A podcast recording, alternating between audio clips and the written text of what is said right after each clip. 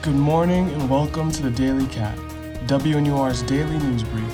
I'm Trevor Duggins. It's 9:30 Central on Thursday, May 20th. On Tuesday, a Chicago man was arrested and charged with attempted aggravated sexual assault and battery of a Northwestern student. According to the Evanston Police Department, the man was arrested in Glencoe after matching a description given by the EPD that was distributed to different Illinois police departments.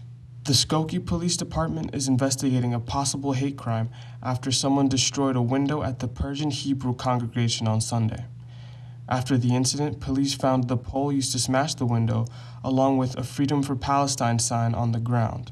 According to a news release from the Illinois Jewish Legislative Caucus, police believe the situation is, quote, directly tied to the ongoing heartbreaking violence in Israel and the Palestinian territories, end quote.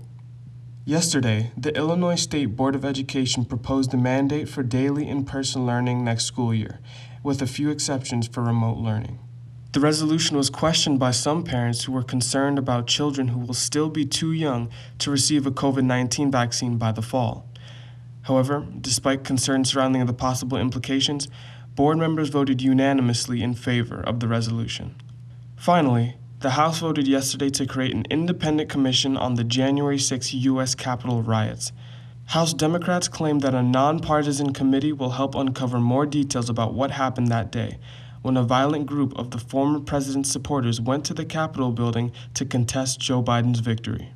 This proposed bill would create a 10-person committee that would also provide insight on how to prevent another like this from happening in the future. That's all for today's Daily Cat. For WNUR News, I'm Trevor Duggins. See you tomorrow.